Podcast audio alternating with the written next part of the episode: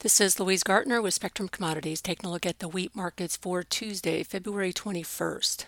Well, the wheat markets last week spent most of the week just giving up the gains that had gotten the previous Friday for the most part. It was a one day big surge up on the escalation of the war in Ukraine, but there was just absolutely no follow through on on the markets uh, the following week, which was, of course, last week.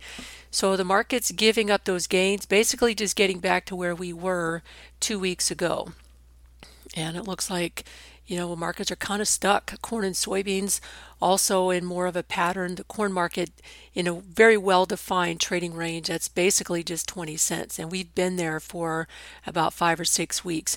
In soybeans, somewhat of a trading range. The top side seems to be fairly limited, but the, the breaks continue to be well supported. So the trend is still up in soybeans, but the upside seems to have more difficulty uh, uh, breaking into new highs. So it's more of a converging type of price action to the upside in soybeans. And a lot of that is led by soy meal based on the drought in South America, primarily over Argentina, but stretching into southern Brazil as well.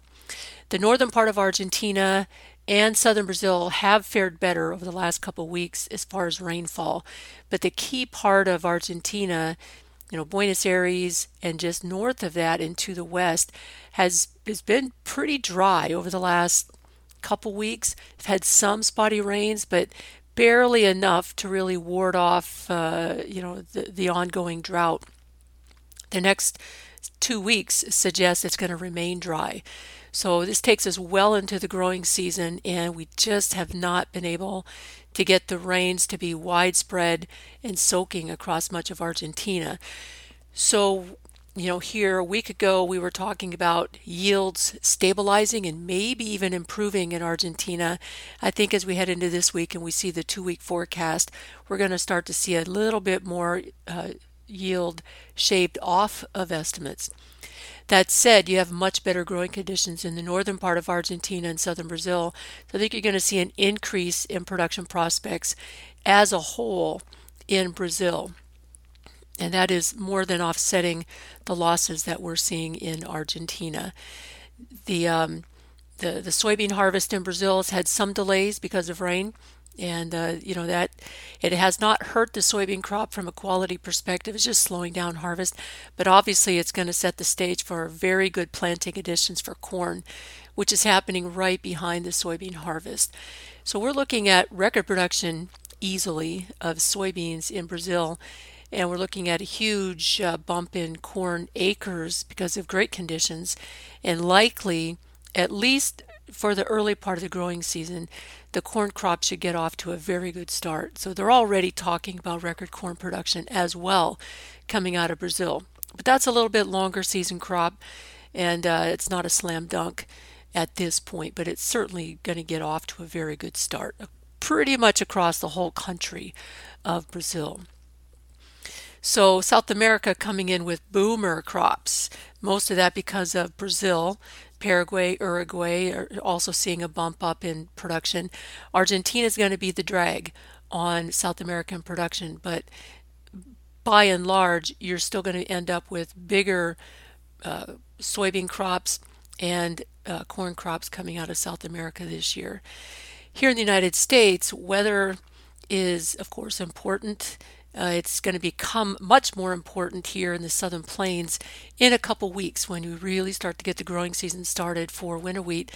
And boy, we are just not seeing any relief uh, in the forecast, even. So, that dry pocket of the western half of the southern and central plains, and it starts in about that southwest quarter of Kansas just has not been able to get to, to catch a, a break. They've had some snow, they've had some cold, uh, they've had enough snow cover that they're not too concerned about the, the condition of the winter wheat crop, although it went into dormancy in poor condition and certainly hasn't had a lot of relief since then. So, you know, the, a couple weeks ago, there were rains in the forecast, and boy, those just did not materialize. They, they basically started right in about the center of the plains and then moved east and north. So, you know, the Delta region is wet. Uh, pretty much all the dry pockets of the Midwest have had enough moisture to virtually eliminate the drought status. Whether the drought monitor shows that or not, it's going to end up that way, at least as we get into the planting season. Even the northern plains has had a fair amount of moisture. Uh, the the far northern plains not quite as much as say the southern belt of Montana through southern North Dakota, much of South Dakota, much of Nebraska, even northern Kansas. It's a pretty wide swath that's had uh, decent moisture. That's obviously going to help the winter wheat crops and spring wheat get things going. It's also going to help your pasture conditions. So it's and there's more coming. There's more snow coming, but boy, there's another cold, a frigid cold snap coming as well across the northern plains and the northern Midwest. But again, snow is going to precede that, so we don't see any threats to the winter wheat crop across the northern half of the country. So it's um, it's really a matter of of the south, and it doesn't look like there's much relief coming. From a seasonal standpoint, as you get into mid March, normally the jet streams shift north and you it allows more uh, monsoonal rains to come into the southwest and the southern plains and up into the central plains. The odds of that happening are pretty good. La Nina is, uh, for the most part, fading away, and there are increasing signs that El Nino is is building. So that would suggest a much better rainfall pattern through the, the southwest and into the, the, the central plains and into the Midwest. So, but we're not quite there yet. We're still about a month away before we see the results of, or where we can expect to see that really kick in. And that would be in time for the winter wheat crop across much of the southern and central plains. But, you know, in the far south, it's going to be pretty soon. I mean, you're greening up and you're going to need a drink. Um, you know, central Texas, north central, northeast central Texas, or to the northeast, is is fine. They've had a fair amount of rain, so it's not a complete bust in the southern plains. It's just that western corridor, the Panhandle straight south and up into Kansas, that has been perennially dry all, ever since last summer, and they really have have had almost zero precip.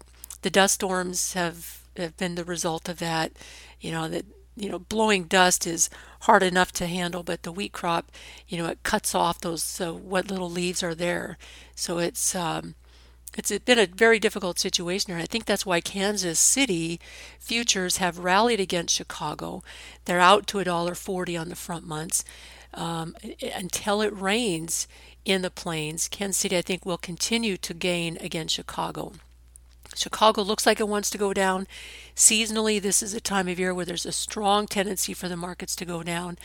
Uh, and it has, sort of, but uh, it, it's really been difficult to, you know, uh, move away from each other. The, you know, the wheat markets tend to move in somewhat in synchrony, synchronous, but uh, the Kansas City actually has had days where it's been higher and Chicago has been lower.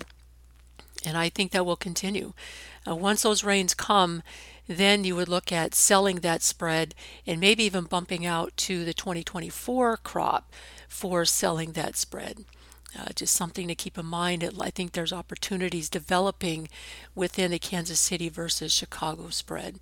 For Minneapolis, again, very good moisture uh, accumulation across the northern plains certainly sets a stage for at least a good start to the spring wheat crop. So I think Minneapolis has kind of been caught in the middle. It really did very little for the week. We had uh, for the week Minneapolis was unchanged, and for the last three weeks it's basically been unchanged in a narrow, narrow trading range. Kansas City was down two cents for the week. Chicago down 20. Corn down three. Soybeans down 15. So I think um, as we move forward, you know, we're kind of getting into the tail end of the window when the wheat market has that strong tendency to go down. Um, the rains don't look like they're coming yet, so I, I think we're probably going to wrap this up, this seasonal tendency, with um, Chicago not really putting in new lows. And I think at worst, you'll probably come down and test the recent lows that uh, were put in in mid January.